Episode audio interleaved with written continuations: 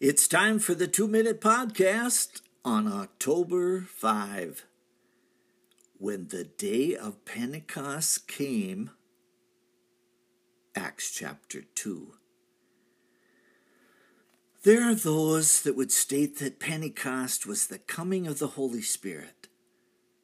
That is not quite true. Fifty days after the Passover, the Jews would come to Jerusalem to celebrate the feast of the firstfruits of the harvest. Some call it the Feast of Weeks. Pentecost would come whether the Holy Spirit did or not. That he did arrive on this very date makes it easy to remember.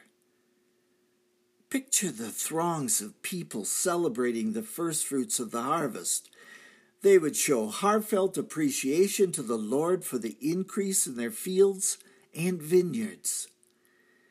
It might not be obvious to some, but many languages and dialects were represented among the celebrants.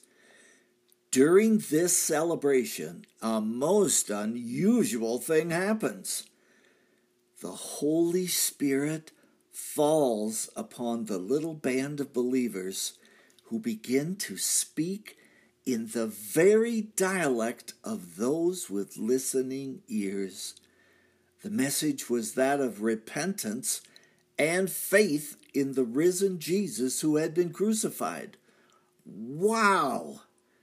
No one had ever witnessed such a thing.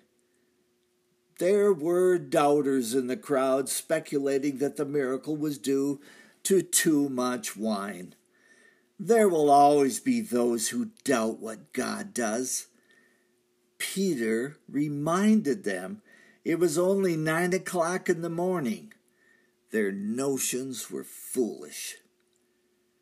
Thousands immediately repented, turned from their sins, and put their faith in Jesus.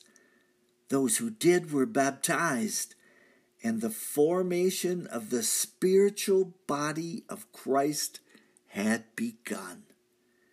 The world would come to call this the church. That's the two minute podcast. Thanks for listening. I am Michael Foskey.